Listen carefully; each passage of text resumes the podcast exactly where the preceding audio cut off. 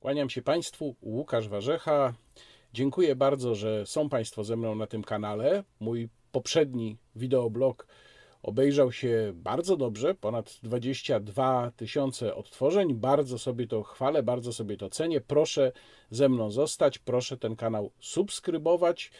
Jeżeli oczywiście Państwo uznają za stosowne, przypominam, że można również ten kanał, e, a tym samym niezależną publicystykę, którą tutaj Państwu pokazuję, wspierać poprzez mechanizm YouTube'a naciśnięcie przycisku Wesprzyj. Ten fragment wideobloga dogrywam, co Państwo zresztą mogą rozpoznać po tym, że mam inną koszulę, bo postanowiłem nie udawać, że jest to nagrane w tym samym ciągu, e, w którym nagrywałem główną część mm, e, mojego materiału, a dogrywam, jak mogą się Państwo domyślić, dlatego że już po nagraniu głównej części zapadła decyzja o opublikowaniu wyroku Trybunału Konstytucyjnego w sprawie aborcji eugenicznej.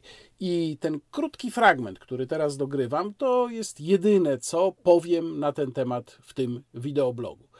Mianowicie, moje stanowisko w sprawie aborcji eugenicznej pewnie Państwo doskonale znają. Mamy tu do czynienia z dyskusją światopoglądową. Nie ma właściwie sensu się spierać, bo sądzę, że nikt tutaj nikogo nie przekona, więc ja nawet nie będę tego stanowiska referował. Mogę powiedzieć tylko tyle, że brzydzi mnie absolutnie cyniczne wykorzystywanie tej sprawy do tego, żeby przykryć naprawdę ważną w tej chwili, najważniejszą kwestię jaką jest to, jak dalej ma funkcjonować Polska w sytuacji epidemicznej, tuż przed decyzjami, które mają zostać ogłoszone.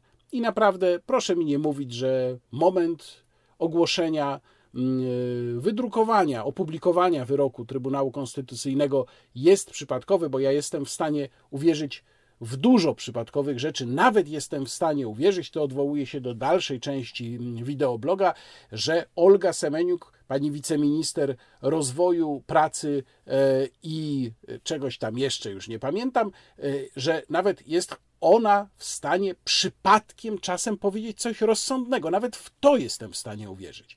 Ale w to, że Trybunał Konstytucyjny przypadkiem opublikował wyrok akurat teraz, no w to uwierzyć w stanie nie jestem. Y, więc nie wierzę w ten przypadek. Y, to jest akcja cyniczna, całkowicie cyniczna, mająca na celu przykrycie naprawdę istotnych kwestii związanych z lockdownem, ale równym obrzydzeniem i właściwie nawet pogardą pewnego rodzaju mm, napawa mnie ta część opozycji, podkreślam, to nie jest cała opozycja, która jak te psy Pawłowa na dzwoneczek czy na lampkę natychmiast biegnie na demonstrację, pod trybunał, no bo oczywiście to jest najważniejsza sprawa, nie ma teraz sprawy ważniejszej. No więc y, w tej sytuacji naczelnik tylko tam może siedzieć w tej swojej willi tak zwanej na Żoliborzu i zacierać ręce, bo dokładnie przeciągnął kijem po kratach i y, w środku małpy skaczą tak, jak on sobie życzy, żeby skakały. I proszę mnie trzymać za słowo w ciągu najbliższych co najmniej kilkunastu dni, kiedy będzie wałkowany na prawo i lewo znowu ten wyrok Trybunału Konstytucyjnego, ja nie będę się w ogóle odnosił do samego wyroku. Nigdzie, gdziekolwiek mnie zaproszą, ani w żadnym tekście, będę się tylko odnosił do tego, że jest to absolutnie cyniczne, ale przy współudziale dużej części opozycji, przykrywanie spraw dużo, dużo, dużo w tej chwili ważniejszych i o tych ważniejszych sprawach będę Państwu dzisiaj mówił. Zastanawiałem się, od czego zacząć komentarz dotyczący ostatnich kilku dni, bo spraw jest jak zwykle w ostatnim czasie sporo, no ale chyba jednak muszę zacząć od wydarzenia, które zatrzęsło światem cyfrowych gigantów. Właściwie nawet niepotrzebnie mówię cyfrowych gigantów, po prostu zatrzęsło światem. Mianowicie polski zabójca Facebooka i Twittera jednocześnie rzucił wyzwanie największym firmom. Facebookowi właśnie i Google'owi, właścicielowi mm, również YouTube'a, e, Twitterowi także, to jest trochę mniejsza firma, e, no ale w końcu potencjał Alkibli, bo właśnie o tym portalu mówię, przepraszam, Albikli. Ja oczywiście złośliwie przyznaję się do tego, złośliwie przekręcam nazwę portalu na Alkibla, bo nazwa Albikla nie jest do niczego podobna. Nie wiem, kto ją wymyślił. Skojarzenie y, z łacińskim y, Aquila Alba jest zupełnie nieoczywiste, y, więc narzucają się różne skojarzenia typu Al-Kaida, Al-Bida, Al-Kibla właśnie. No, jest tego całkiem sporo. I chciałbym Państwu wyjaśnić przede wszystkim, dlaczego tak uparcie trzymam się tego tematu i przede wszystkim dlaczego nie spuściłem nad tym e, projektem, no powiedzmy sobie szczerze, żenującym projektem zasłony milczenia, mówiąc, dobra, niech tam sobie robią e, co chcą. I tak nic z tego nie będzie, ale po co tam kopać leżącego. No więc y, nie, proszę Państwa, nie zgadzam się na takie podejście i to z kilku powodów. Częściowo te powody wyjaśniłem już na blogu Warsaw Enterprise Institute. Link jak zwykle znajdą Państwo w opisie filmu, link do tego tekstu, ale oczywiście tutaj Państwu również to wyłożę. Otóż powody są dwa. Pierwszy powód jest taki, że zupełnie osobiście nie jestem w stanie strawić sytuacji i nie ma naprawdę kompletnie znaczenia, kto jest bohaterem tej sytuacji, kiedy ktoś twierdzi, że zawojuje świat, że zrobił coś wspaniałego, rzuciliśmy wyzwanie potężnym interesom, które chcą nas zniszczyć, a w rzeczywistości zrobił coś, nad czym można tylko zapłakać. Ze śmiechu, oczywiście. I to jest właśnie ten przypadek. Sytuacja, w której ktoś z niesamowitym zadęciem ogłasza, jaki to wspaniały, wielki projekt zrobił, podczas kiedy my gołym okiem widzimy, że ani ten projekt wielki nie jest, ani nie jest wspaniały, wręcz przeciwnie, budzi we mnie osobisty sprzeciw. I uważam, że takie przykłady tromtadracji trzeba natychmiast e, eksponować, a ten balonik przekłuwać. To jest pierwszy powód, przyznaję, bardziej osobisty. Mam po prostu awersję, osobistą awersję do takich sytuacji. Ale jest też drugi powód, który tak naprawdę jest ważniejszy, bo jest bardziej generalny, bo tworzy pewną ogólną zasadę. Otóż, e, jeżeli się ktoś bierze za jakąś sprawę, za jakiś projekt, pomysł, który co do zasady jest potrzebny, który ma sens, który wynika z rzeczywistej potrzeby. A tak jest w tym przypadku. Jak Państwo pewnie wiedzą, ja wielokrotnie tłumaczyłem i argumentowałem, że świat cyfrowych gigantów to nie jest świat wolnego rynku, wbrew temu, co niektórzy twierdzą. To jest w istocie świat oligopolu, nie monopolu jeszcze, ale oligopolu kilku firm, które trzymają rękę na rynku informacji i idei. Jak każdy oligopol, i ten system jest niebezpieczny, szczególnie, że on się znajduje właściwie poza kontrolą. Więc co do diagnozy sytuacji, że tu potrzebne jest jakieś rozwiązanie, o tym jakie to możemy dyskutować, co do diagnozy sytuacji, moja jest taka i myślę, że jest zgodna z diagnozą y, sytuacji, którą przedstawia mm, środowisko, które portal y, Albikla stworzyło. Natomiast jeżeli się wychodzi ze słusznej diagnozy, ale w odpowiedzi na tę słuszną diagnozę tworzy się coś skrajnie pokracznego, niedopracowanego, kompromitującego, to tym samym niejako marnuje się tę okazję. Mało tego, powoduje się, że każdy, kto będzie chciał kiedyś w przyszłości zrobić coś znacznie lepiej przemyślanego, bardziej dopracowanego, będzie miał trudniej. No bo już ktoś wcześniej zrobił coś, z czego się wszyscy śmiali, więc przebicie się z dobrym pomysłem i dobrą jego realizacją będzie znacznie trudniejsze. Konkretnie, co można zarzucić Al-Kibli? Właściwie wszystko. E, ja tam założyłem swoje konto. Nie powiem Państwu oczywiście pod jakim e, pseudonimem, ale jestem tam, więc obserwuję, jak to wygląda od środka. I e, no, o tym, jak to wyglądało na samym początku, jakie tam jajca odchodziły, to Państwo wiedzą. Te informacje można znaleźć. Nie będę powtarzał tego, jak to można było skasować sobie konto, klikając na nazwę innego konta delete account. Tak się konto nazywało, delete account. E, nie będę mówił o tym, jak można było sobie jako hasło wstawić całego pana Tadeusza. To też tam dopiero po paru dniach zostało naprawione. Natomiast no, znacznie poważniejszą jednak sprawą jest to, o czym pisali specjaliści z portalu Zaufana Trzecia Strona. Nawiasem mówiąc, bardzo proszę, bo widziałem, że ci specjaliści mm, odwoływali się też do mojej korespondencji, którą za chwilę zresztą przywołam, korespondencji z Tomaszem Sakiewiczem. Bardzo proszę, żeby zaufana trzecia strona, a uważam autorów tego portalu za naprawdę świetnych specjalistów, zresztą operujących na poziomie, którego ja też nie jestem w stanie nawet zrozumieć, bo to już naprawdę są ludzie, którzy się znają na poziomie profesjonalnym na zabezpieczeniach, prosiłbym, żeby nie pisali o Alkibli portal dla konserwatystów. To nie jest portal dla konserwatystów. To jest portal dla środowiska medialnego skupionego wokół Republiki, Gazety Polskiej. To nie są konserwatyści, to jest konkretne środowisko polityczne, nawet partyjne, powiedziałbym. I tak należy do tego podchodzić.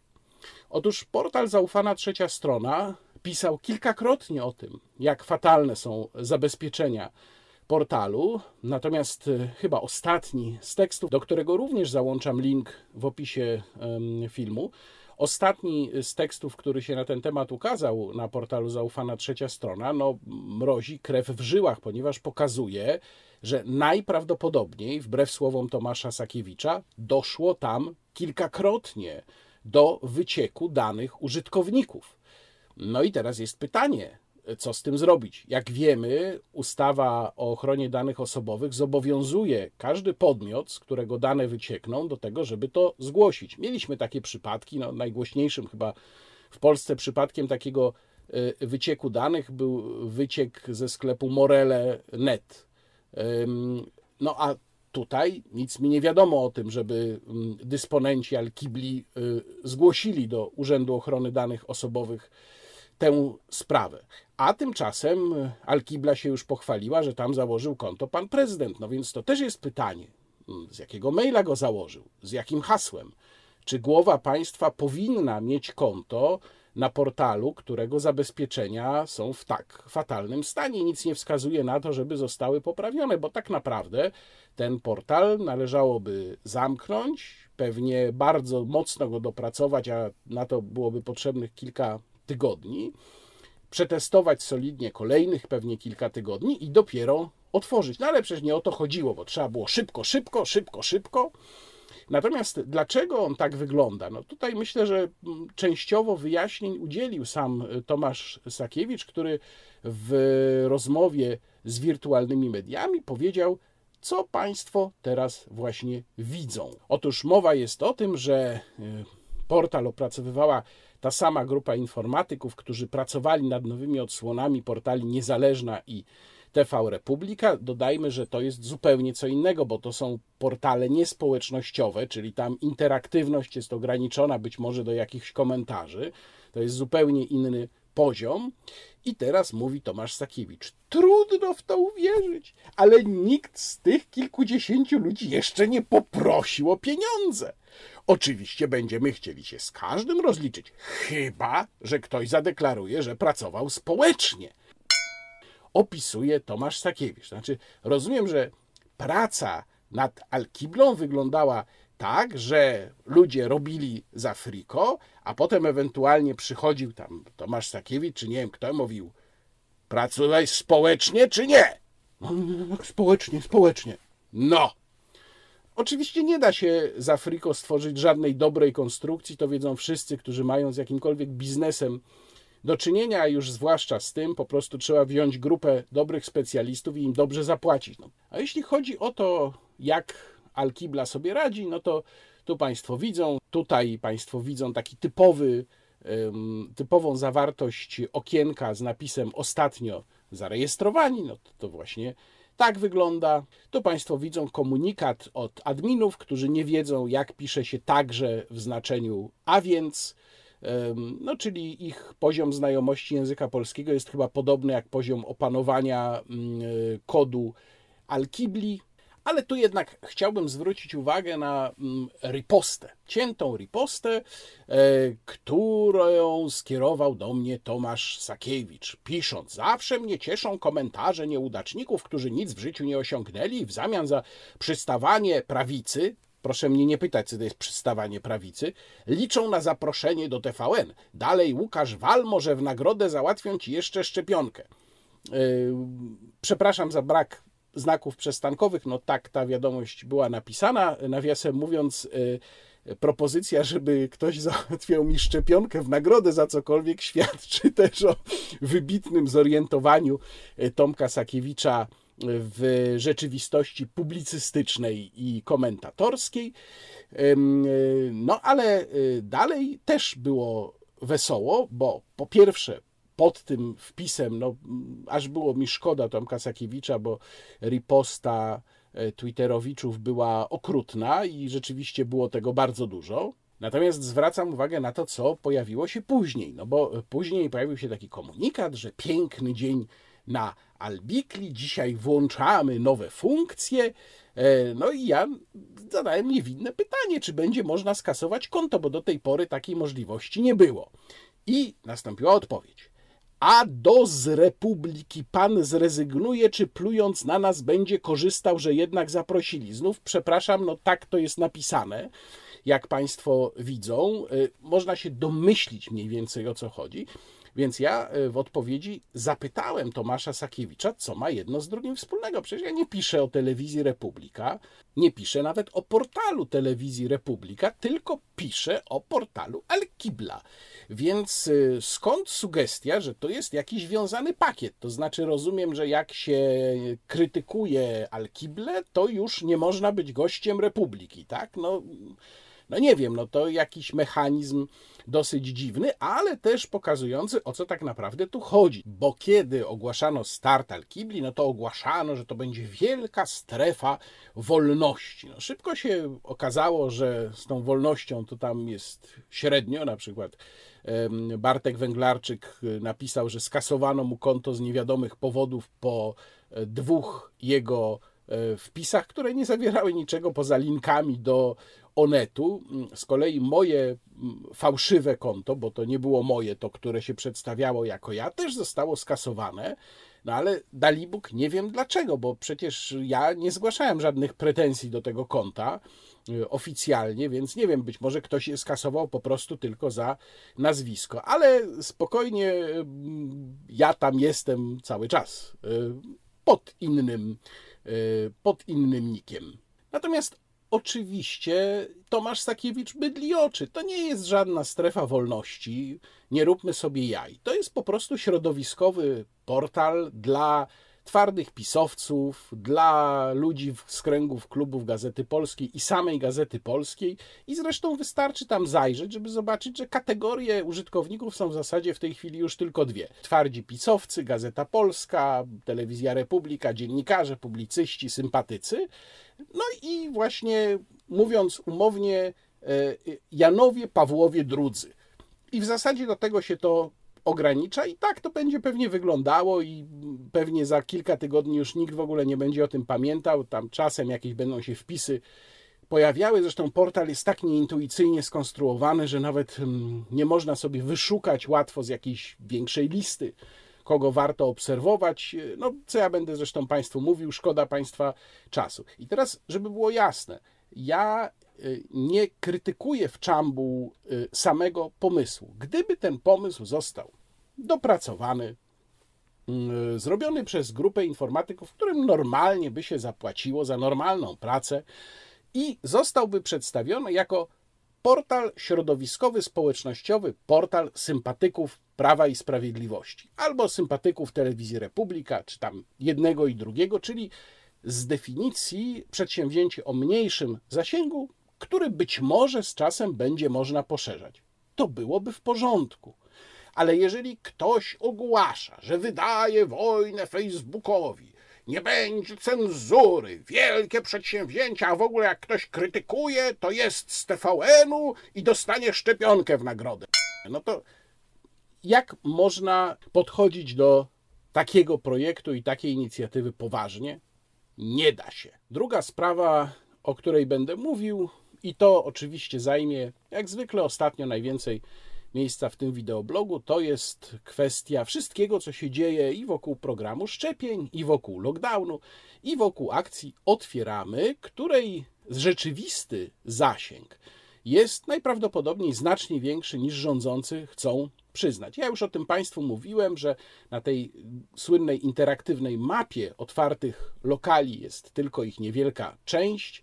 Dużo więcej pewnie można znaleźć na profilu twitterowym Otwieramy, gdzie takie informacje się cały czas ukazują.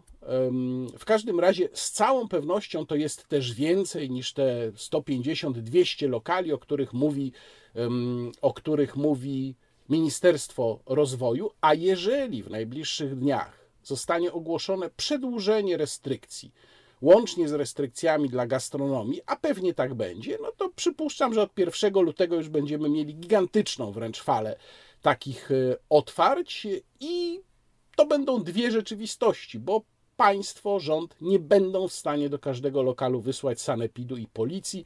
Pomijam już kwestię tego, że właściwie hurtowo przegrywają, państwo przegrywa sprawy w sądzie. A jest tu jeszcze jeden aspekt, to znaczy szykują się pozwy zbiorowe, oparte również na takiej interpretacji prawa, jaką sądy administracyjne zaczęły masowo stosować w tych kwestiach. Szykują się pozwy zbiorowe branż, które zostały zamknięte i zostały zamknięte najprawdopodobniej bezprawnie. I za tę praktykę rządu, za łamanie prawa, za dezynwolturę prawną zapłacimy my wszyscy. Bo jeżeli te branże wywalczą sobie odszkodowania, a najprawdopodobniej sobie je wywalczą, jak nie na poziomie polskim, to na poziomie unijnym, to przecież odszkodowania zapłacimy my wszyscy.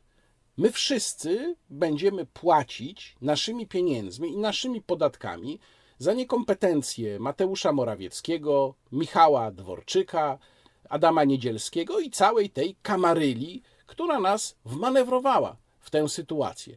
Nawiasem mówiąc, są ludzie, którym się wydaje, że powinna tutaj zostać wprowadzona jakaś cenzura.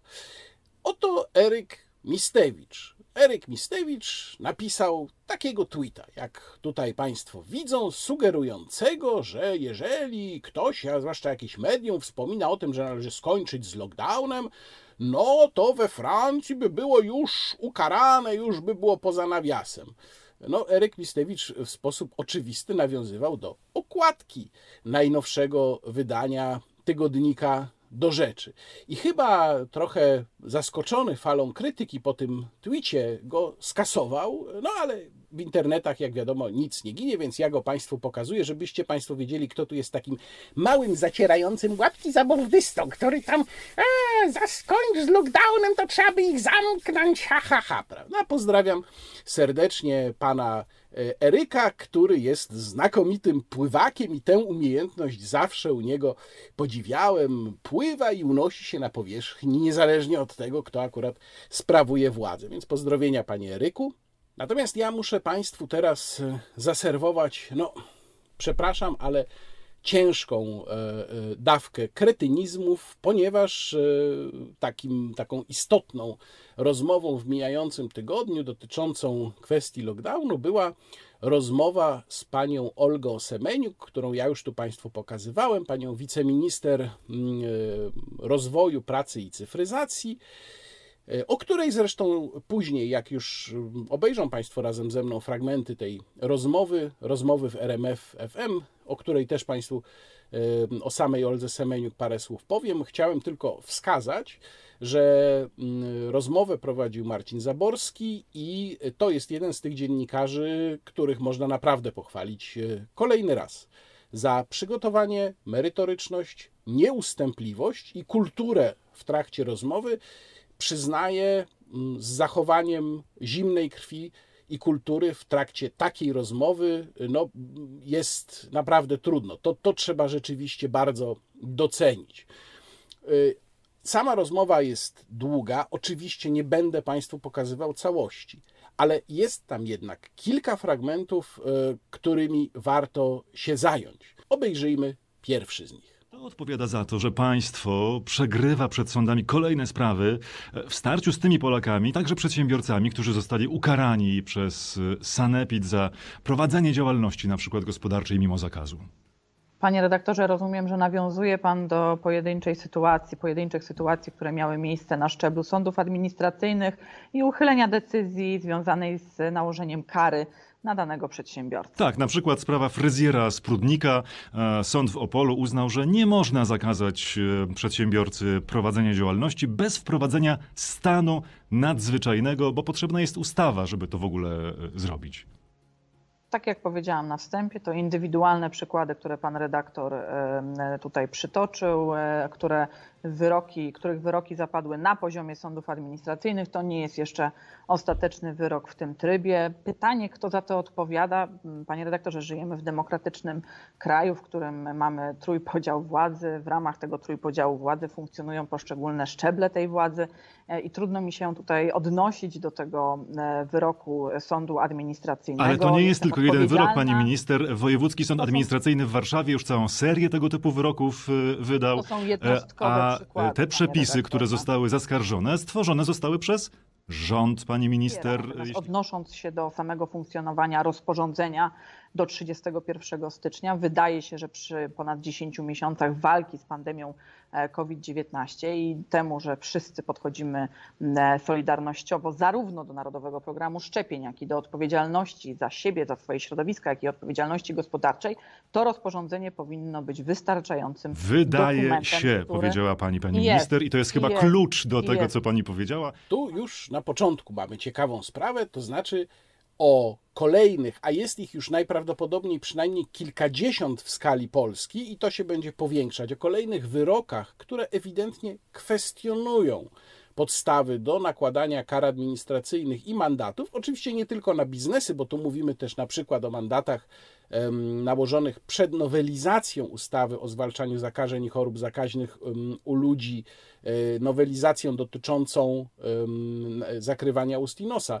Y, mandatów nakładanych za to, y, więc tego też te wyroki dotyczyły, ale jest ich już co najmniej kilkadziesiąt w skali kraju. Wiem, że między innymi Fundacja Obywatelskiego Rozwoju będzie robiła takie podsumowanie tych orzeczeń i o tym wszystkim pani wiceminister mówi, to są pojedyncze przypadki. No zaklinajcie rzeczywistość dalej, że pojedyncze przypadki i pojedyncze przypadki otwarć restauracji, pojedyncze przypadki otwarć stoków, pojedyncze przypadki otwarć siłowni, pojedyncze wyroki, mówcie tak dalej.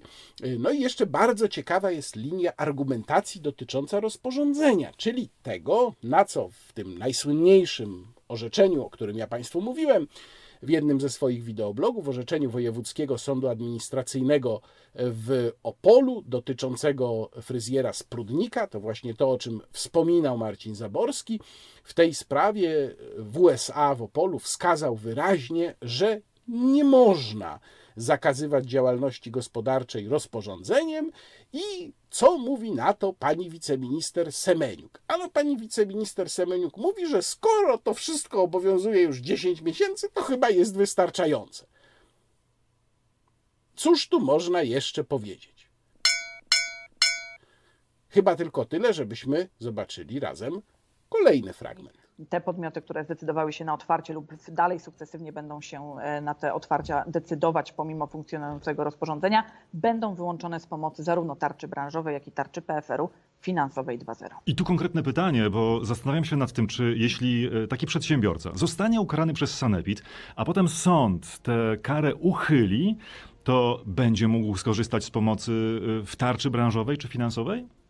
Panie redaktorze, ciężko mi na takie przykłady odpowiadać, bo to chyba jest jednak przyszłość, a nie teraźniejszość. Nie, to już mamy się dzieje, pani na razie, na razie mamy do czynienia z sądami administracyjnymi, które wydają e, w tym trybie wyroki. Proszę, abyśmy poczekali cierpliwie do ostatecznych wyroków w tych sprawach, ale również skali tego jeżeli chodzi o cały kraj. No nie, ale Państwo się nie zastanawiali nad tym, jak to będzie wyglądało? Panie redaktorze, bardzo przepraszam, nie mam e, też, nie dysponuję taką ilością czasu, aby móc poświęcać go na kompetencje innych organów, innych ministerstw, które współpracują w ramach Rządowego Zespołu Zarządzania Kryzysowego. Bardzo chętnie z panem redaktorem porozmawiam o tarczach finansowych i wsparciu. Nie, pani minister, przed chwilą pani powiedziała coś, do czego się próbuje odnieść, bo to pani przed momentem jako wiceminister rozwoju pracy i technologii powiedziała, że ktoś, kto nie przestrzega tych reguł, będzie wyłączony z pomocy rządowej w ramach tarczy branżowej czy finansowej. Więc dopytuję panią, jako wiceministra rozwoju, yy, jakie są reguły? Czy jeśli sąd uchyli taką karę nałożoną przez Sanepid na przedsiębiorcę, który obejdzie obostrzenia,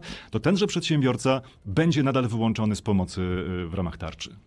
A ja panu redaktorowi odpowiadam, że współpraca w rządzie polega również na podziale kompetencji wewnątrz e, współpracy międzyresortowej i Ministerstwo Rozwoju Pracy i Technologii oprócz e, tego, że poinformowało przedsiębiorców, że z tej pomocy nie będą mogły dane podmioty i obiekty gospodarcze skorzystać, równolegle do tego tworzy również narzędzia pomocowe dla tych przedsiębiorców, których mogę liczyć e, w tysiącach, którzy z tej pomocy skorzystają i będą działać zgodnie z funkcjonującym rozporządzeniem. Nie jest to odpowiedź na moje pytanie, ale nie będę się upierał, bo i takiej y, nie uzyskam. Pójdę Pani minister? Ten fragment, który teraz zobaczyliśmy, no, jest jednak szczególnie porażający.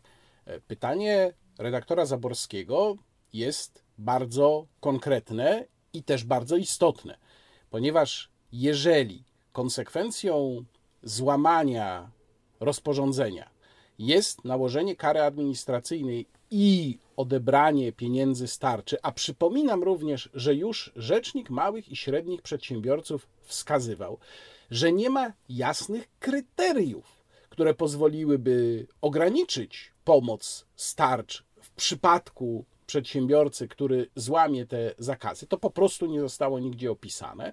Natomiast Marcin Zaborski pyta, a co, jeżeli zapadnie prawomocny wyrok w sądzie, który taką karę anuluje? I co mówi na to pani wiceminister Semeniuk? Mówi, że a, to jest jakaś przyszłość, a, to nie moja kompetencja, a, panie redaktorze, ja to mogę porozmawiać, ile pieniędzy starcz wydaliśmy. No przepraszam bardzo, ale to jest sprawa absolutnie kluczowa dla przedsiębiorców. To na czym pani Semeniuk się zna, jeżeli nie potrafi odpowiedzieć na takie pytanie? Kto się zajmuje ustalaniem prawa w kwestii przyznawania pomocy starcz? No chyba Ministerstwo Rozwoju jednak. Co tu można powiedzieć? No znów, tylko tyle. No i teraz, proszę Państwa, następuje fragment rozmowy, szczególnie e, przeze mnie ulubiony, bo proszę zobaczyć, tutaj pada znów konkretne pytanie. Czy rząd bierze pod uwagę wariant otwarcia hoteli w jakimś reżimie sanitarnym?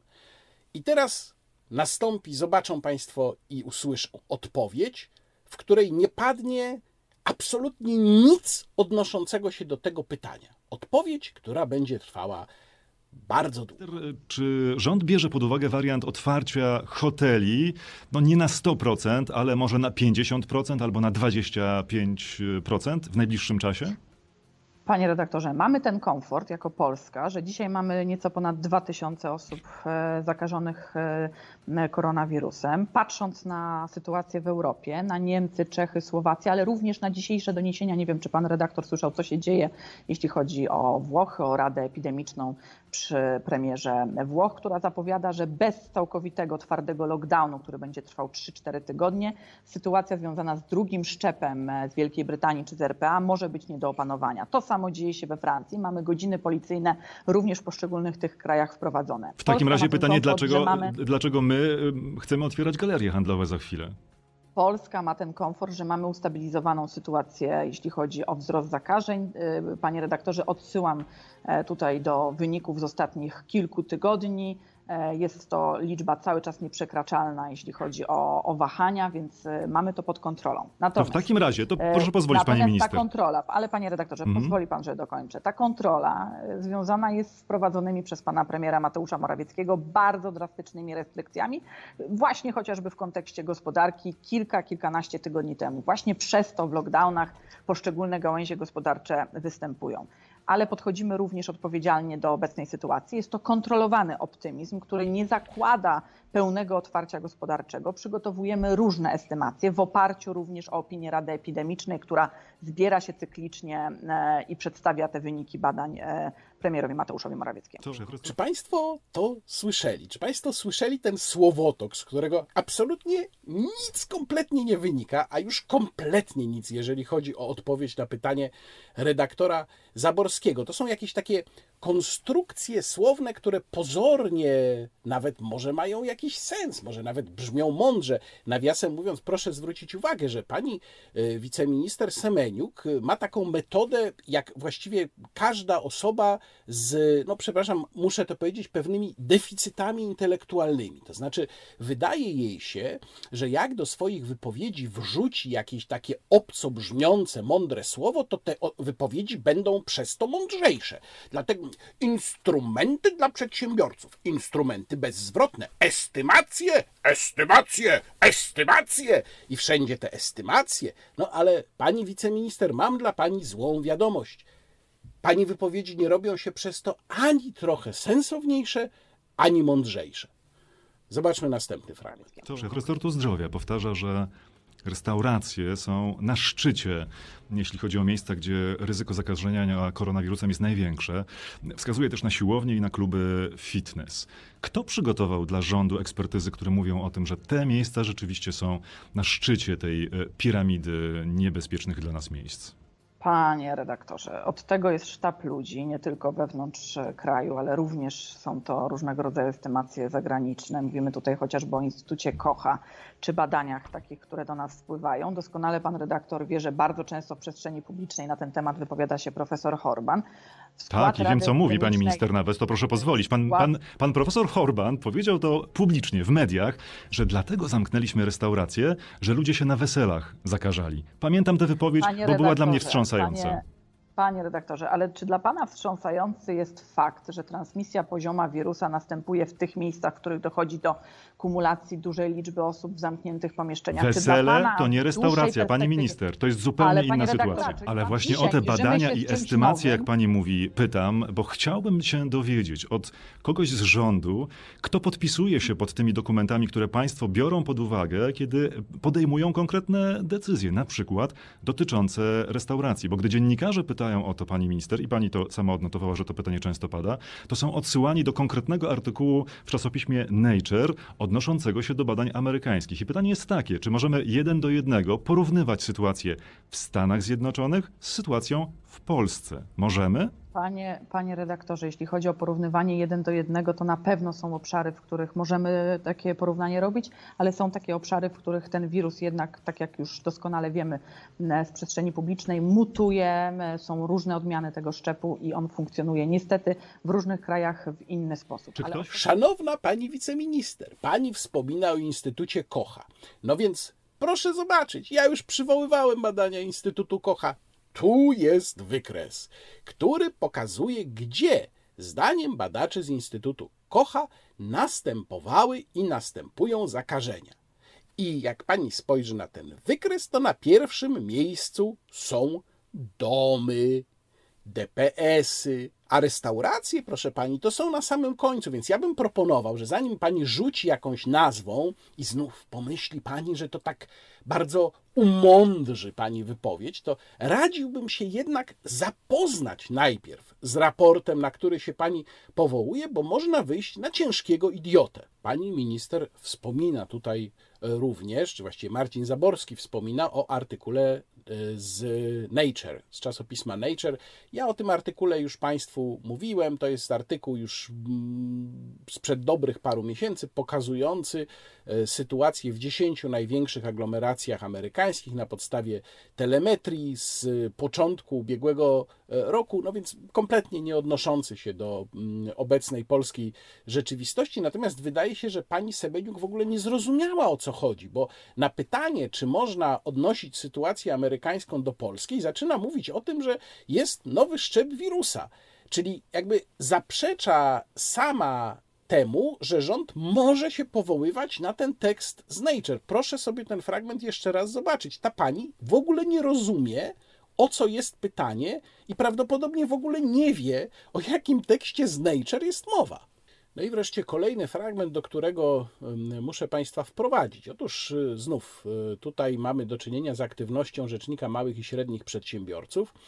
Historia jest taka. Otóż, jak Państwo wiedzą, jednym z najbardziej poszkodowanych sektorów, jedną z najbardziej poszkodowanych branż jest też branża solariów. Nie tylko branża fitness, ale też branża solariów. No i okazało się, że jeszcze we wrześniu ubiegłego roku, i to na prośbę głównego inspektora sanitarnego, została sporządzona opinia autorstwa doktor habilitowanej Iwony Paradowskiej-Stankiewicz, która jest, uwaga, krajowym konsultantem do spraw epidemiologii i która napisała w tej opinii, że ryzyko zakażenia klientów solariów wirusem SARS-CoV-2 jest niewielkie pod warunkiem bezwzględnego przestrzegania przez personel solariów zasad sanitarno-higienicznych oraz zasad obowiązujących podczas epidemii SARS-CoV-2. Co ciekawe, ta opinia została ukryta i do rzecznika małych i średnich przedsiębiorców dotarła, mimo próśb o jej upublicznienie, dopiero po kilku miesiącach. A kiedy dotarła, to wtedy dowiedzieliśmy się, że Przedmiotowa opinia dotyczy stanu faktycznego na dzień 2 września. Obecnie, z uwagi na dynamicznie zmieniającą się sytuację epidemiologiczną, powyższa opinia jest nieaktualna. Właściwie, co ją zdezaktualizowało, to trudno powiedzieć, bo tego oczywiście już y, główny inspektor y, sanitarny czy też y, zastępca głównego inspektora sanitarnego, który się pod tym pismem podpisał, tego już oczywiście nie wyjaśnia. W każdym razie, jeżeli wygląda na to, że jeżeli opinia się nie zgadza z przyjętą linią, to opinia jest nieważna. I teraz o to właśnie pyta Marcin Zaborski, wiceminister Semeniuk, i proszę posłuchać, co pani wiceminister na to mówi. Serdeczne pozdrowienia przede wszystkim dla pana rzecznika Abramowicza, a po drugie to oczywiście bardzo się lubimy z panem rzecznikiem i komentujemy różne rzeczy telefonicznie, więc jeżeli pan rzecznik ma pytania dotyczące funkcjonowania solariów, co już było przerabiane nie raz i niejednokrotnie na spotkaniach naszych branżowych, to chętnie chętnie skorzystam z takiej rozmowy telefonicznej. Jeszcze raz cofam się do tego, co mówiłam, panie redaktorze, i powtarzam jak mantrę. Miejsca, w których dochodzi do kumulacji, przemieszczania się, wykorzystywania części wspólnych przez społeczeństwo mm, lub czasowego przebywania w tych pomieszczeniach, to te mm, miejsca w gospodarce zostały zamknięte, czego efektem jest pod kontrolą i obniżona liczba osób, które chorują w Polsce na COVID-19, czego Widziała nie możemy pani powiedzieć te opinie Krajowej Konsultant do Spraw Epidemiologii? Opinii. Codziennie Pan mówi o jednej opinii. Możemy teraz rozmawiać, możemy się po programie dzwonić i porównywać sobie opinie, które pojawiają się na przestrzeni innych gremiów i innych środowisk. Panie redaktorze. Nie śmiałbym Pani czasu po programie wirus, zajmować, Pani minister, absolutnie. No więc Pani minister mówi, ni mniej, ni więcej, że opinia krajowego konsultanta do spraw epidemiologii, czyli osoby, która się no, chyba najbardziej zna na tym, gdzie zagrożenie epidemiczne jest, a gdzie nie, to jest jakaś tam jedna opinia. No tu mamy dużo opinii, tu taką, tu siaką, tu sraką i to jest tam jedna z wielu opinii. Przyznam się teraz Państwu, to już był ostatni fragment z tego wywiadu, który Państwu pokazałem. Przyznam się Państwu, że musiałem, no żeby mm, omówić tę, tę rozmowę z Państwem tutaj, Musiałem tego wywiadu po pierwsze uważnie posłuchać, potem musiałem nagrać odpowiednie jego fragmenty, potem musiałem to jeszcze zmontować, czyli miałem z panią Semeniuk do czynienia dosyć długo. I nie wiem, czy Państwo pamiętają Terenię Piotrowską, taką koleżaneczkę pani premier Kopacz, która została, która była katechetką, ale została ministrem spraw wewnętrznych. No to pani Semeniuk to jest taka Terenia Piotrowska Zjednoczonej Prawicy, tak zwanej Zjednoczonej prawicy. E, I e, w dodatku Terenia Piotrowska, ta, ta oryginalna Terenia Piotrowska, to ona jeszcze jakoś tam no, nie miała pewnych irytujących niezwykle cech, które ma pani Semeniuk. Bo proszę zwrócić uwagę, pani Semeniuk ma taką, ma taką cechę, która jest specyficzna dla osób, jak powiedziałem, z dużym deficytem intelektualnym. Czyli im większy deficyt intelektualny, tym większa pewność siebie, że to, co ona mówi, to jest jak prawda objawiona. To jest bardzo mądre. Przecież ona używa słowa estymacja, prawda? Więc jakie to jest mądre, co ona mówi. Jakie są kompetencje pani Semeniuk? No żadne. Główną kompetencją pani Semeniuk jest to, że jest podczepiona pod Michała Dworczyka. I teraz mogą państwo zapytać, no co ona robi u Jarosława Gowina w jego resorcie? No, wyjaśnienie jest y, dosyć proste. Są w przypadku rządu koalicyjnego są dwa mechanizmy, które decydują o tym, że ktoś, kto jest związany nie z ugrupowaniem człowieka, który stoi na czele resortu, tylko z innym ugrupowaniem, staje się wiceministrem w tym resorcie. Pierwszy mechanizm to jest taki, kiedy ktoś jest przeznaczony do pilnowania, jest takim cerberem głównego ugrupowania i ma tam pilnować, żeby nic się złego w tym resorcie y, kierowanym przez koalicjanta nie działo. Ale to nie jest ten przypadek, dlatego że, no, jakby to powiedzieć, słuchając pani Semeniuk, chyba nikt nie ma wątpliwości, że ona nie byłaby jednak y, umysłowo zdolna do jakiejkolwiek kontroli nad czymkolwiek, no może poza um, sytuacją na własnym biurku w resorcie. Drugi przypadek jest taki, że jak trzeba kogoś upchnąć, no tak jak tutaj pan Dworczyk chciał upchnąć panią Semeniuk, no to się robi taki deal, no Jarek, oczywiście zostaniesz tym wicepremierem, zostaniesz ministrem rozwoju jednocześnie, no ale musisz wziąć y, Semeniuk na wiceministra. Oje, muszę? Tak, musisz. Taki jest deal. No dobra.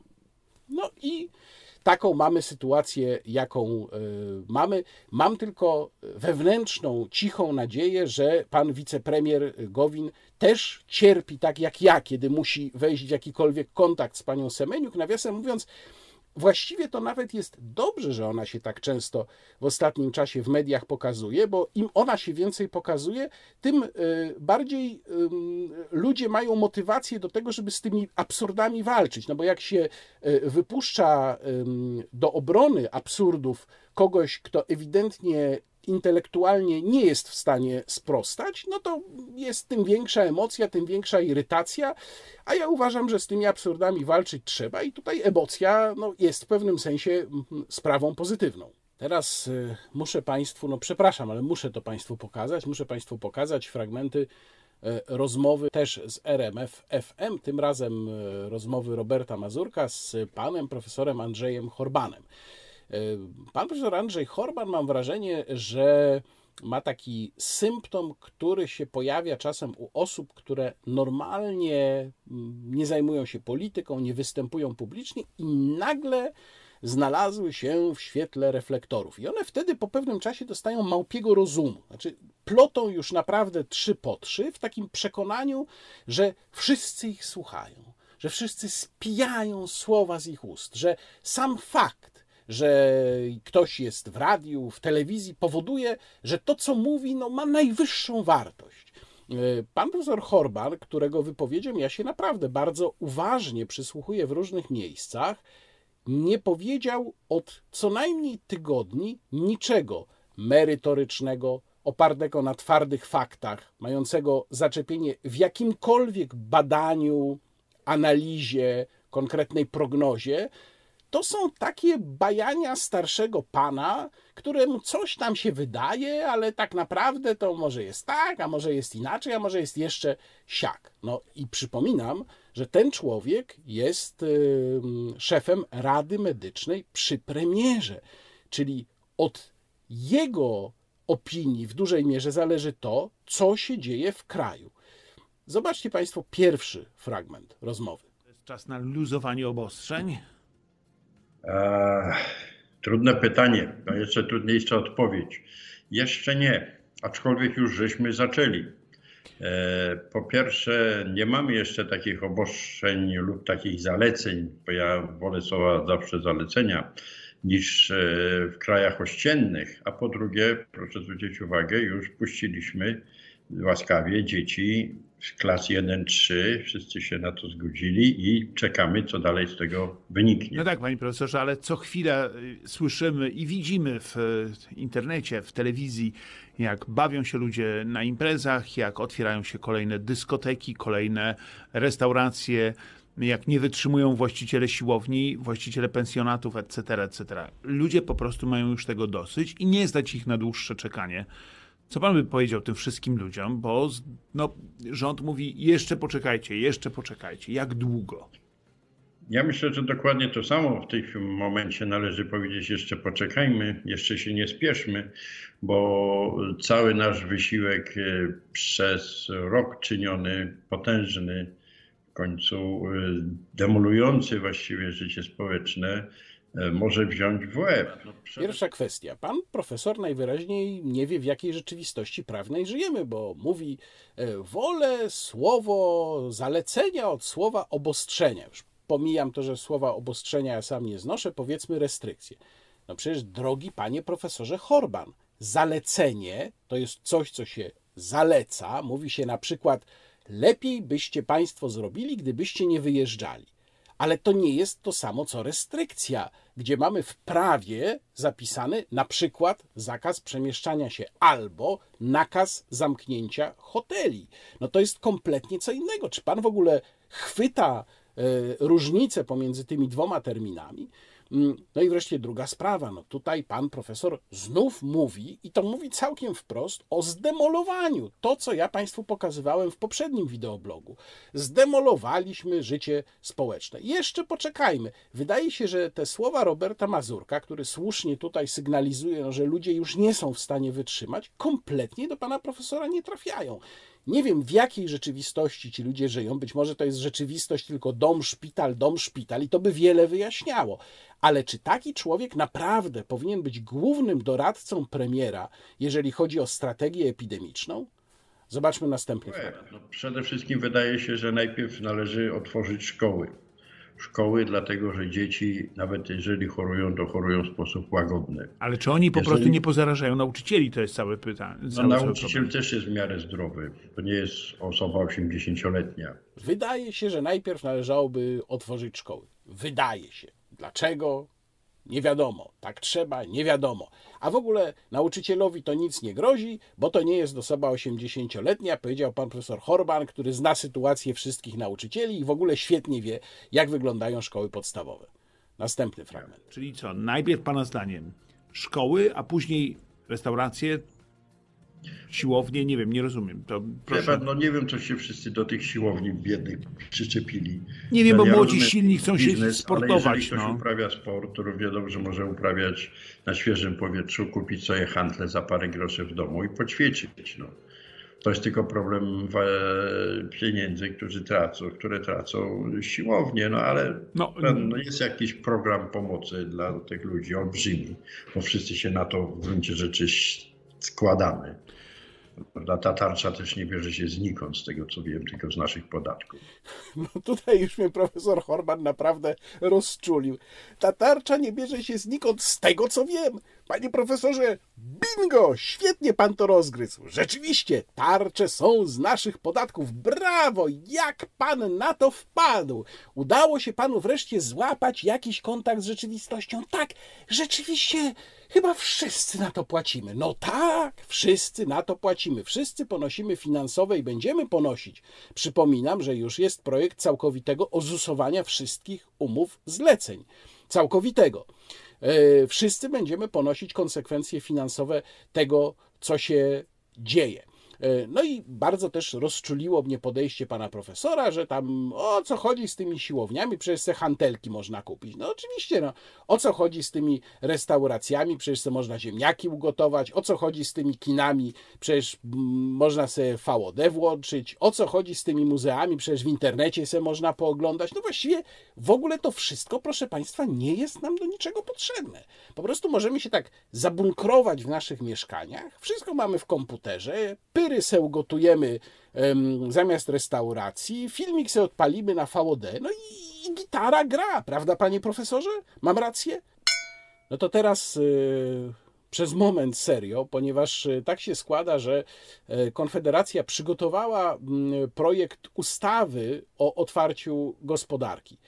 I zachęcam Państwa do wizyty na stronie, gdzie ten projekt można przeczytać wraz z uzasadnieniem. Link oczywiście załączam w opisie filmu. Z tej strony można pobrać e, listę, listę do składania podpisów. Nie można tych podpisów składać bezpośrednio przez internet, dlatego że jest to obywatelski projekt ustawy. Przy obywatelskim projekcie ustawy, przypominam, trzeba zebrać 100 tysięcy podpisów obywateli uprawnionych do głosowania. Więc zachęcam Państwa do tego, żeby wydrukować sobie taką tabelkę. Oczywiście cała tabelka nie musi być wypełniana. Mogą Państwo, jeżeli tylko Państwo y, zamierzają lub chcą podpisać się pod tym projektem, mogą Państwo również złożyć tam jeden podpis i wysłać go pocztą na adres komitetu, który zajmuje się promocją tego obywatelskiego projektu ustawy. Natomiast wydaje mi się, że bardzo ważne jest, żeby taki głos obywateli został przez władze usłyszany, bo presja jest. Presja jest ze strony przedsiębiorców, presja jest coraz bardziej, mam wrażenie, ze strony mediów, które też zaczynają dopytywać o to, co dalej. Tutaj znów odwołam się do kwestii szczepionki, bo dzisiaj nie będę się tym szerzej zajmował. No ale kolejne, jakby to powiedziała pani wiceminister Semeniuk, estymacje mówią o tym, że przy obecnym tempie szczepień, a także przy tym, jak firmy farmaceutyczne zawalają kwestię szczepień, to data zaszczepienia około 70% Polaków się przesuwa tam hen, hen daleko. Jeszcze chyba na 2024 rok. No więc oczywiście jest pytanie, a co do tego czasu? To jest pytanie, które ja powtarzam w zasadzie w każdym swoim wideoblogu, w wielu swoich komentarzach i tekstach. No i nie mam na to pytanie cały czas odpowiedzi. Więc y, ten projekt, nieważne naprawdę, czy to jest projekt, y, który akurat jest firmowany przez Konfederację, czy byłby firmowany przez jakąkolwiek inną partię polityczną, czy jakiekolwiek inne środowisko, nieistotne. Ważne, że on mówi o czymś naprawdę dla nas fundamentalnym, o tym, żeby przywrócić zdrowy rozsądek i przywrócić wolność. Więc namawiam, podpisujmy się pod tym projektem, wysyłajmy nasze podpisy. Jeżeli możemy, to oczywiście namawiajmy na podpisywanie się również innych. No jeszcze chyba trzeba odnotować tutaj wzruszające wystąpienie pani byłej minister Emilewicz, która e, powiedziała, że ona na te narty wyjechała ze swoimi dziećmi, bo matka w niej wygrała z politykiem, a w ogóle ona tak strasznie mało z dziećmi się widziała. No, ja uroniłem łzę, e, słysząc te tłumaczenia. Mam taką radę dla Jadwigi Emilewicz, e, jak się chce robić karierę polityczną, no to trzeba sobie zdawać sprawę z konsekwencji. Jedną z konsekwencji robienia kariery politycznej jest to, że się mało czasu spędza z dziećmi. No, albo, przepraszam, rybka, albo pipka. Albo wybieramy rodzinę, albo wybieramy politykę. Często tego się nie da połączyć i trzeba rozumieć, jakie skutki niesie ze sobą wybór polityki. Oczywiście tłumaczenie jest obłudne. Pani Emilewicz przeprosiła i to ma zakończyć sprawę. Przypominam, że obywatele za podobne postępowanie dostają mandaty lub kary administracyjne, więc moim zdaniem na tym sprawa absolutnie nie powinna się zakończyć, no ale inaczej widzi to pan prezydent. To jest kolejny temat, do którego przechodzę. Wywiad z panem prezydentem w TVN24. Oczywiście nie mówię to tylko o samym wywiadzie, bo ten wywiad jest symptomatyczny, ale on sygnalizuje, gdzie ustawił się pan prezydent nie tylko w trakcie epidemii, ale gdzie ustawił się w ogóle na swoją drugą kadencję. Napisałem o tym tekst w Środowej Rzeczpospolitej. Zachęcam Państwa, link w opisie e, filmu. Traktując jako pretekst ten wywiad, który przeprowadził Krzysztof Skurzyński z Andrzejem Dudą, wywiad w TVN24, nie bez powodu ten, a nie jakiś inny, czyli na przykład wywiad w sieciach, ponieważ e, tylko wtedy, moim zdaniem, ma to jakąś wartość, jeżeli po drugiej stronie jest nie serwilistyczny dziennikarz, tylko ktoś, kto rzeczywiście jest w stanie polityka przycisnąć. A za takiego dziennikarza uważam e, Krzysztofa Skurzyńskiego. Otóż tam padło w tym wywiadzie pytanie o między innymi panią Emilewicz, bardziej generalnie o polityków, którzy łama, łamali restrykcje ustanawiane przez samą władzę, no i pan prezydent był w stanie powiedzieć tylko tyle, że no tak, no politykowi wolno mniej, no prawda, prawda. Natomiast nie był w stanie z siebie wydusić, że oczekiwałby, że te osoby zostaną ukarane co przecież nic by go nie kosztowało. On nie jest uwikłany w te y, partyjne, wewnętrzne y, wojny. A przynajmniej nie powinien być w takim stopniu, żeby musiał się liczyć z każdą wypowiedzią na temat kogoś takiego jak Jadwiga Emilewicz. To jest kompletnie niezrozumiałe, ale to też pokazuje, do jakiego stopnia pan prezydent skapitulował z jakiejkolwiek y, bardziej niezależnej pozycji, z próby emancypacji w swojej drugiej kadencji, co do której przecież niektórzy mieli tyle nadziei. No ja się akurat do tych osób nie zaliczałem, bo kiedy myślałem o tym, jak wyglądała pierwsza kadencja Andrzeja Dudy, to mm, stwierdzałem, można to sprawdzić, pisałem o tym, że tutaj właściwie kwestie charakterologiczne decydują, że ta druga kadencja nie będzie jakoś specjalnie odmienna od pierwszej, ale czas epidemii, a zwłaszcza druga połowa ubiegłego roku, kiedy wydawałoby się, że właśnie głowa państwa powinna w mnóstwie spraw zabrać głos, a nie zabrała w zasadzie w żadnej, a jeżeli zabierała to na okrągło, to pokazało, jak prawdopodobnie cała ta druga kadencja będzie wyglądała. Tu chciałbym Państwu pokazać kilka fragmentów z tego wywiadu. Czy ma pan może poczucie, że, że, że, pan mógł być aktywniejszy na tym polu? No panie redaktorze, no można było, prawda, być może przewidzieć, że będzie koronawirus i kupić 100 milionów maseczek i zgromadzić je w jakimś, w jakimś magazynie i trzymać je, prawda, cały czas po to, że w każdej chwili przecież może przyjść coś takiego jak koronawirus. Tylko nikt na świecie czegoś takiego nie zrobił. Panie prezydencie, czy rozumie pan przedsiębiorców, którzy e, w desperacji zaczynają otwierać swoje biznesy pozamykane? Rozumiem desperację przedsiębiorców. Tak, rzeczywiście to jest, to jest dramatyczna sprawa. W ogóle rozumiem desperację i, i, i, i, stres, w jakim znajdują się ludzie, obawiając się o swoje miejsce pracy, obawiając się o swoją pensję, o wypłatę, po prostu krótko mówiąc. A więc w związku z tym o to, jak, nie wiem, spłacą kredyt, choćby za mieszkanie, tak, co w ogóle z nimi będzie, jak będzie wyglądało ich przyszłe życie. Oprócz tego wielu ludzi martwi się właśnie choćby o swoich rodziców, seniorów, tak, co, co z nimi, czy są wystarczająco Ale czy pochwala pan, panie prezydencie, za moim pytanie... Mnóstwo jest tego stresu w tej chwili i to się czuje bardzo w ogóle w rozmowach, że ludzie są zestresowani, że niektórzy są załamani, że jest wielu ludzi w depresji, że młodzież jest też w złej kondycji, bo, bo jest zamknięcie, bo jest odebranie im podstawowych możliwości rekreacji, ruchu.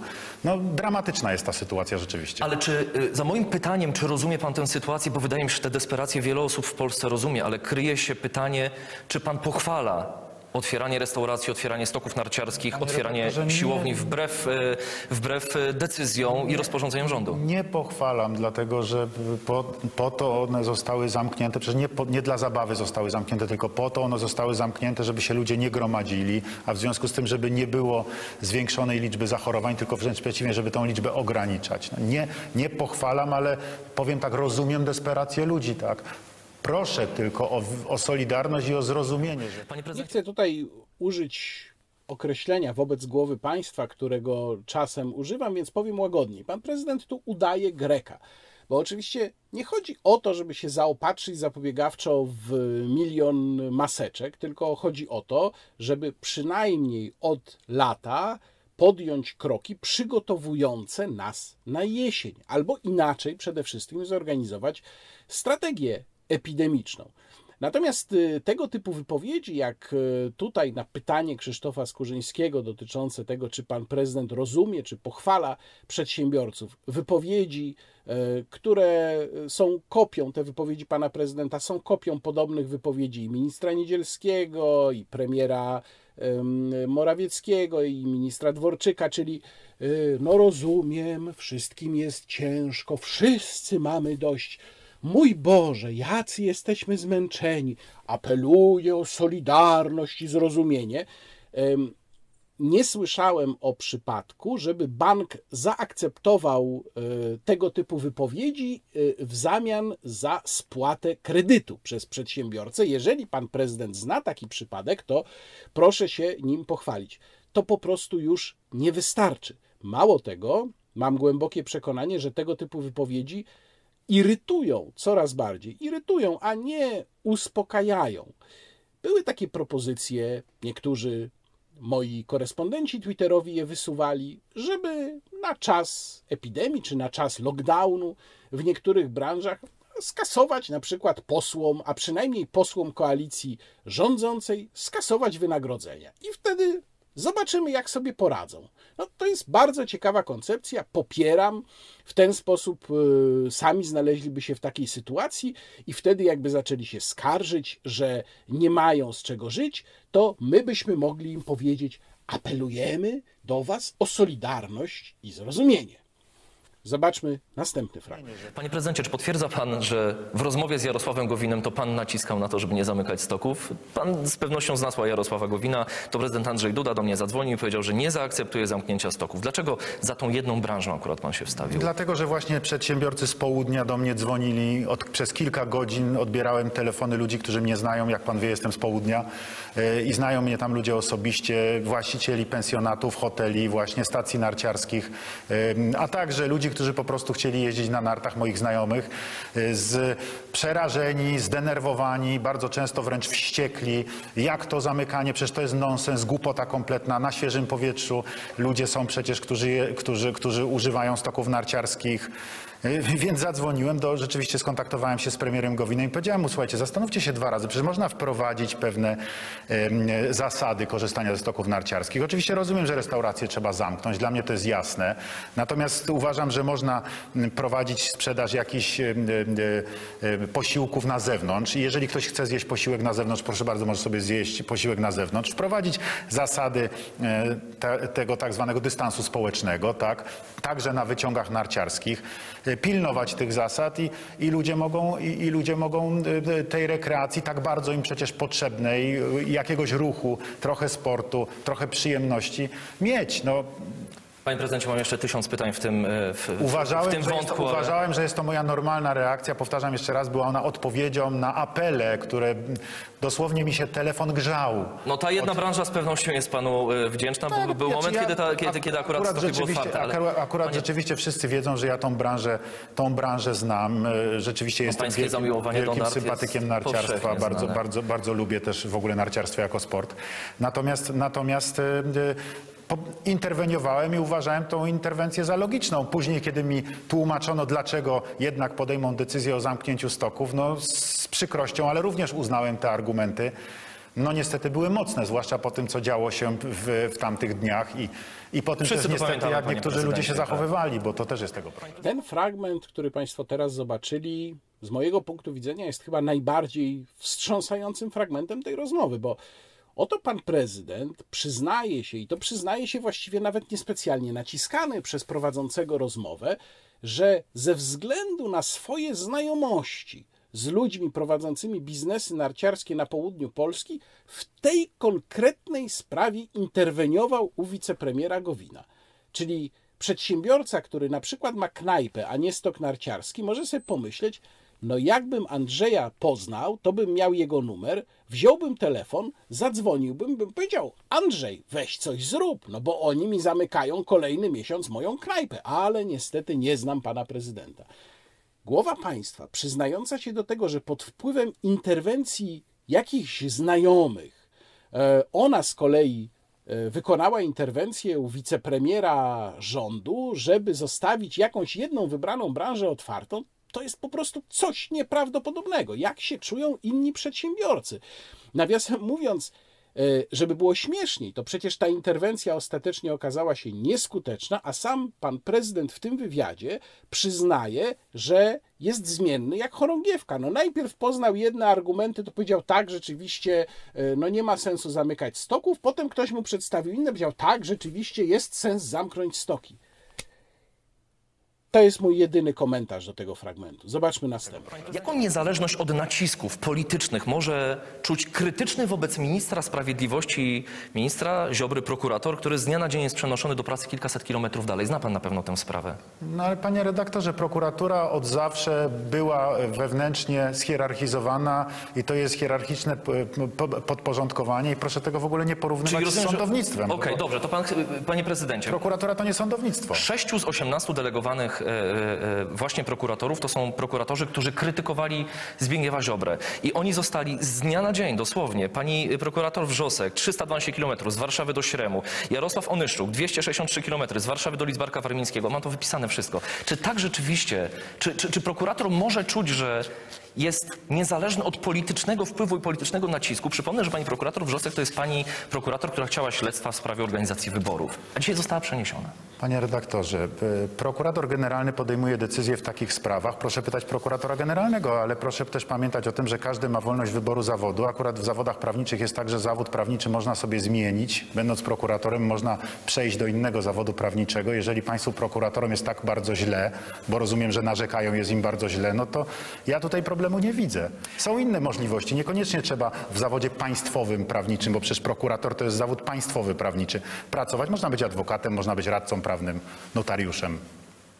Wolałbym zakładać, że pan prezydent nie zrozumiał, o co pytał go tutaj Krzysztof Skurzyński, a nie, że celowo wykonał no, wyjątkowo niestety prymitywny unik. Krzysztof Skurzyński nie pyta go o to, co zrobić, jeżeli kogoś nie satysfakcjonuje praca prokuratora.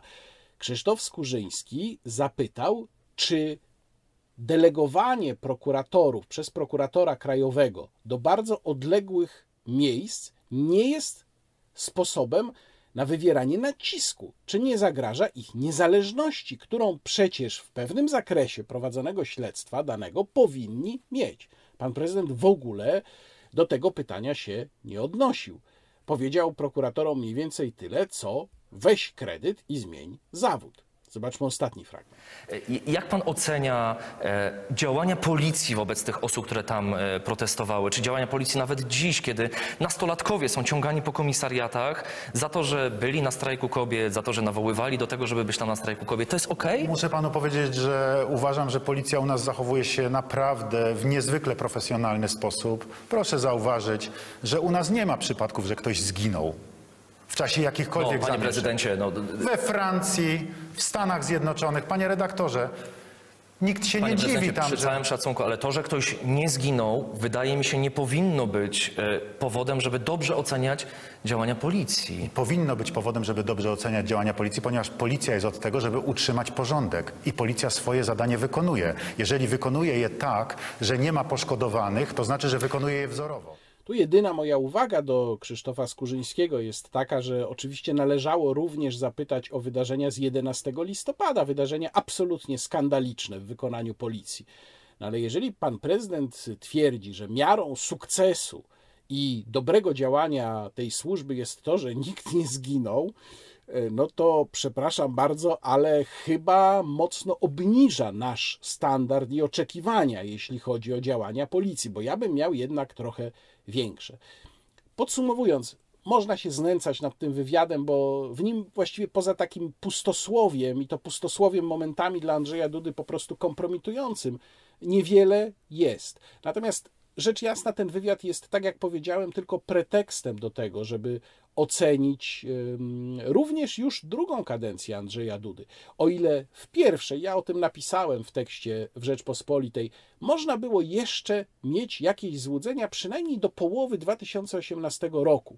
No, powiedzmy najwyżej do połowy 2018 roku. Dlaczego do tego momentu? Bo wtedy było ostatnie znaczące politycznie weto Andrzeja Dudy. To było weto do ordynacji wyborczej do Parlamentu Europejskiego. Potem, do końca swojej pierwszej kadencji, Andrzej Duda nie zawetował już żadnej ustawy, mimo że okazji do tego było dużo. Natomiast weto do ustawy o działach w administracji publicznej, czyli to, które mm, e, Andrzej Duda w styczniu e, zgłosił, no ono nie jest z politycznego punktu widzenia znaczące. Ono jest znaczące z punktu widzenia rozgrywek w obozie władzy tylko i wyłącznie. Abdykacja Andrzeja Dudy z zajmowania jakiegokolwiek wyrazistego, poważnego, stanowiska politycznego w kwestii absolutnie dominującej w roku 2020 i na początku 2021, czyli jeśli idzie o strategię walki z epidemią, o potężny kryzys zaufania do władzy, o to, jak rząd traktuje obywateli, mówiąc na przykład, tak jak pan minister Niedzielski dopiero co, że nie można obywatelom pozwolić się przemieszczać no, y, pan prezydent milczy w tych wszystkich sprawach. Ma do powiedzenia tylko tyle, że prosi o solidarność i zaufanie. No to jest jednak naprawdę potężny zawód, ale to jest przede wszystkim sygnał, jak ta kadencja będzie wyglądała, bo tak jak pozwoliłem sobie napisać w swoim tekście w Rzeczpospolitej, jeżeli w takim momencie i w takim okresie pan prezydent całkowicie abdykuje, nie próbuje zaznaczyć swojego odrębnego, samodzielnego stanowiska, to dlaczego miałby to robić w jakimkolwiek innym momencie? To jest właśnie najbardziej stosowny moment, najbardziej stosowny czas dla głowy państwa, żeby taką odrębność zaznaczyć, chociażby przez zgromadzenie wokół siebie tych ekspertów, których nie zgromadził wokół siebie z jakichś dziwnych powodów rząd. Przypominam, przy rządzie, przy premierze działa wyłącznie Rada Medyczna. Od dawna są apele o to, żeby powstała interdyscyplinarna rada, w której byliby również przedstawiciele biznesu, psychologowie, specjaliści od edukacji. Pan prezydent ma wszelkie warunki, żeby taką radę powołać przy swoim urzędzie.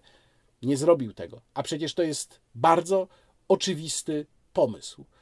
Ogromny, ogromny minus i pewnie dla wielu osób zawód, ale mówiąc prawdę, już nie dla mnie, bo tego się spodziewałem. No i jeszcze jedna e, sprawa, mm, ponieważ pojawił się, pojawiła się taka zapowiedź, że ma mm, zostać stworzony banknot 1000 złotowy. Oczywiście to, że powstają nominały coraz wyższe banknotów, to jest e, sygnał, jak rośnie inflacja. Nawet jeżeli ten banknot nie będzie powszechnie używany, tak jak na przykład banknot 500 złotowy nie jest powszechnie używany w normalnym obiegu, zresztą obiegu coraz bardziej bezgotówkowym, e, no to i tak jest to sygnał, że inflacja postępuje. My tutaj akurat y, wygrywamy w ogóle w Europie, więc to, tak, to jest nasze chyba pierwsze nawet miejsce. Ja zrobiłem taką ankietkę na swoim Twitterze, kto na tym tysiąc złotowym banknocie powinien się znaleźć.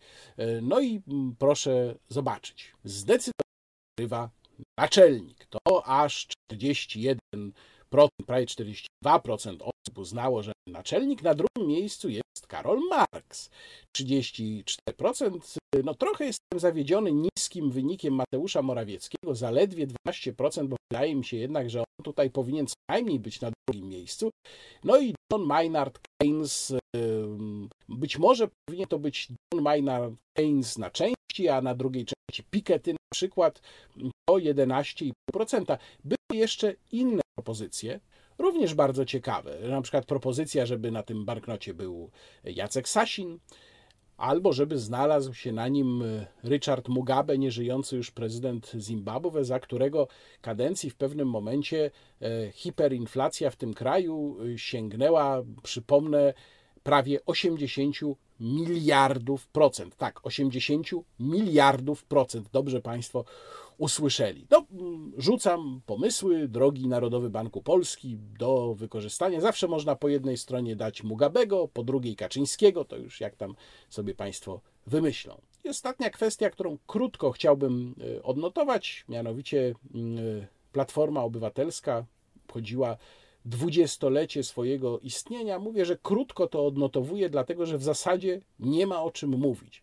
Partia kompletnie wyjałowiona z pomysłów, partia, która nie jest w stanie żadnego spójnego pomysłu, planu przeciwstawić temu, co rząd wyprawia, jeżeli chodzi o epidemię, która właściwie chciałaby, żeby tu było jeszcze ostrzej i jeszcze mocniej, która potrafi mieć tylko pretensje o to, że jest za mało szczepionek. To jest trochę taka sytuacja jak z panem prezydentem, o czym przed chwilą mówiłem. To znaczy, Platforma Obywatelska jest równie jałowa jak ta druga kadencja Andrzeja Dudy. Tam po prostu nic nie ma.